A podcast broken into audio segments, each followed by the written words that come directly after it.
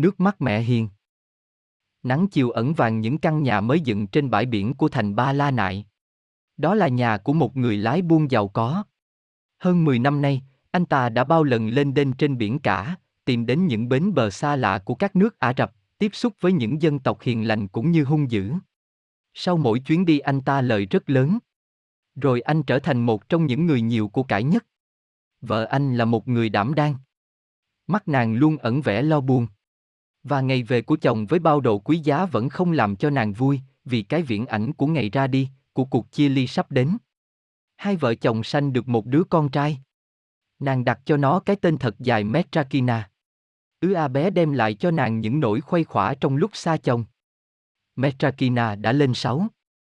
Một đêm về mùa đông nàng thao thức không ngủ được vì sắp đến ngày cha Metra về. Đến gần sáng, trời bỗng trở gió, gió càng lúc càng mạnh. Tiếng gió bể âm âm. Những nỗi lo ngại như nhiều lần trước trỗi dậy. Mãi đến chiều đoàn thuyền vẫn chưa thấy về. Người ta ra bãi ngóng trông.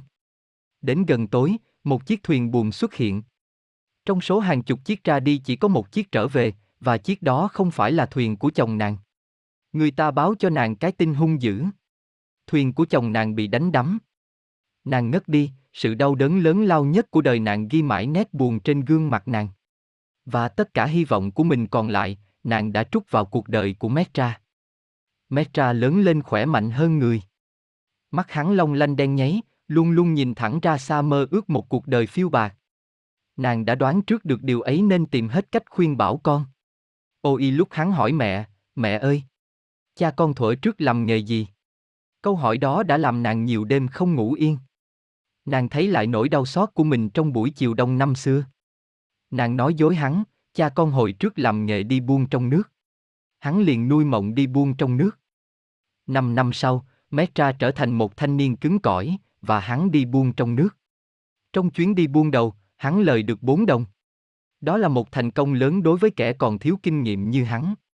Hắn đem cả bốn đồng về giao cho mẹ hắn và yêu cầu mẹ cúng dường giúp đỡ các vị sa môn, ba la môn, các người nghèo khổ và ăn xin.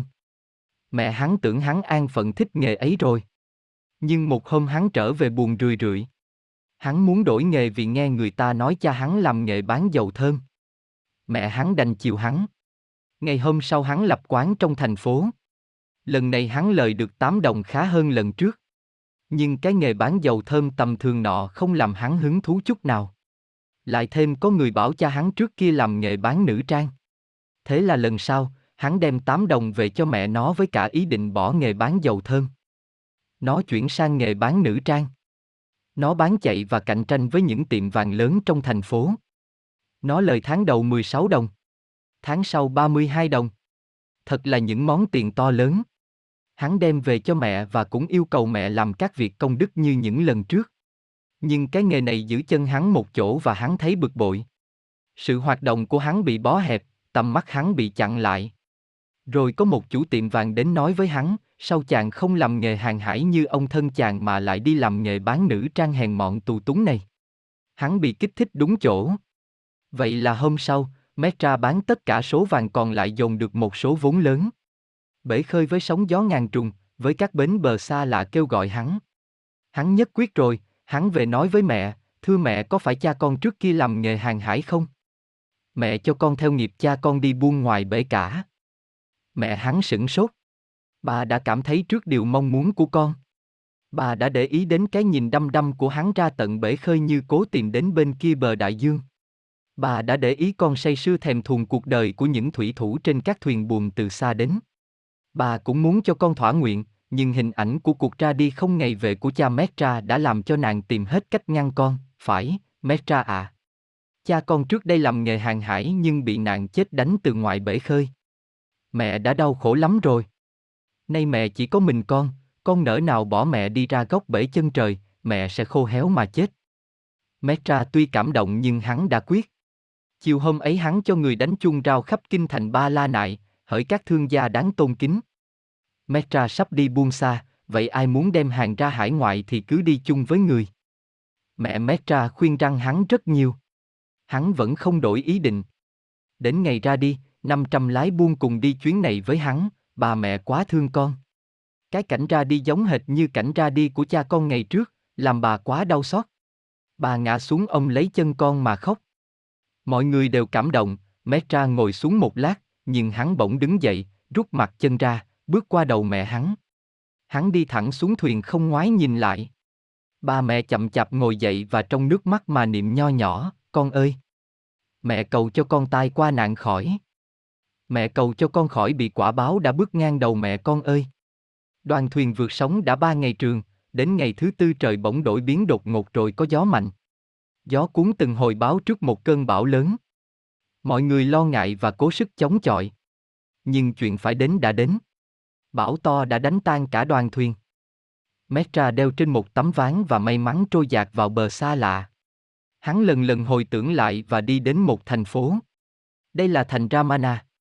Anh chàng thanh niên của kinh thành Ba La Nại được người ta niềm nở tiếp đón. Có bốn nàng tiên đẹp để đến chào hắn, trước ngực mỗi nàng đều lấp lánh một đồng tiền vàng giống như đồng vàng hắn đã trao cho mẹ ngày trước đây. Các nàng tiên nói với hắn, chào chàng Metra, đây là đền đài của các em. Đây là tất cả sự khoái lạc ở đời. Chàng vào đây chung vui với chúng em. Metra nhận lời. Hắn sống đầy đủ về vật chất hình như được hưởng những phước đức đã làm nên ngày trước, nhưng hình như có một nguyên do vô hình thúc đẩy hắn, hắn buồn ý và ra đi, xuống miền Nam. Hắn đến thành Sadamam. Có tám nàng tiên trẻ đẹp đến chào hắn. Trước ngực mỗi nàng lấp lánh một đồng tiền vàng giống như đồng tiền vàng của hắn đã trao cho mẹ ngày trước đây. Các nàng tiên cũng nói với hắn những lời dịu dàng như những nàng trước. Hắn cũng nhận lời ở lại đây và hắn cũng đã sống đầy đủ về vật chất như được thừa hưởng những phước đức đã làm nên ngày trước. Sau, buồn ý lại ra đi, xuống miền Nam. Hắn đến thành Nandana. 16 nàng tiên đẹp để đến chào hắn. Trước ngực mỗi nàng lấp lánh một đồng tiền vàng giống như đồng tiền vàng hắn đã trao cho mẹ hắn ngày trước. Các nàng dịu dàng mời hắn ở lại và chăm sóc như những nàng trước. Hắn đã sống đầy đủ về vật chất như được thừa hưởng những phước đức đã làm nên ngày trước. Nhưng rồi hắn cũng lại ra đi về phía nam. Hắn đến thành Brahmota. 32 nàng tiên đẹp để chào hắn. Trước ngực mỗi nàng lấp lánh một đồng tiền vàng giống như đồng tiền vàng hắn đã trao cho mẹ hắn ngày trước. Hắn được mời ở lại hưởng khoái lạc trong thành. Đến đây nhiều điều đã làm cho hắn suy nghĩ, tại sao hắn, một kẻ có tội với mẹ, hắn đã hưởng những sung sướng đã qua. Phải chăng đó là do ngày trước hắn đã trao những món tiền 4 đồng, 8 đồng, 16 đồng và 32 đồng cho mẹ hắn để làm việc thi ân. Nhưng sự sung sướng được hưởng đối với hắn quá nhiều rồi. Hắn không thể ở lại đây nữa. Hắn lại muốn ra đi xuống miền Nam, mặc dù các nàng tiên hết sức khuyên can. Lần này hắn đi thật xa. Hắn đến một bức thành bằng sắt. Hắn đi vào thành thì cửa thành đóng lại. Hắn cứ đi nữa và không mấy chốc hắn gặp một người to lớn trên đầu đội một vành sắt cháy đỏ. Lửa phun rừng rực máu mũ trên đầu người ấy chảy tràn xuống miệng, người ấy liếm tất cả. Hắn đến gần và hỏi. Nhà ngươi là ai? Tại sao lại bị hình phạt đau đớn khổ sở như vậy? Người ấy nén đau xót, ngẩng nhìn hắn một lát rồi trả lời. Tôi là người đã làm cho mẹ tôi đau khổ, nên tôi phải gánh lấy quả báo như thế này. Tôi sẽ chịu quả báo mãi cho đến khi một người khác đã tạo nghiệp ác làm mẹ đau khổ đi ngang qua đây sẽ thay thế cho tôi. Cái quá khứ tội lỗi của Metra hiện lên rõ ràng trong tâm trí. Metra đã bước ngang đầu mẹ, đứa con bất hiếu đó đang đứng đây và đáng nhận những hình phạt nặng nề nhất. Metra vừa nghĩ như thế thì vành lửa nóng bay qua chụp lên đầu chàng. Metra nhìn người kia bây giờ đã khỏe mạnh, vết thương trên đầu bấy giờ đã lành hẳn và hỏi. Tôi phải chịu vòng lửa này trong bao lâu? Người kia đáp. Chàng phải chịu hình phạt này đời đời kiếp kiếp cho đến khi có người phạm tội đã làm mẹ đau khổ như chàng, đến thay thế cho chàng. Metra đau khổ vô cùng. Lửa cháy xèo từng mảnh thịt, mặt như bị cắt từng mảnh thịt, mặt như bị cắt đi từng đường gân máu và tê liệt từng chỗ. Tuy vậy Metra vẫn bằng lòng với hình phạt mình đã chịu.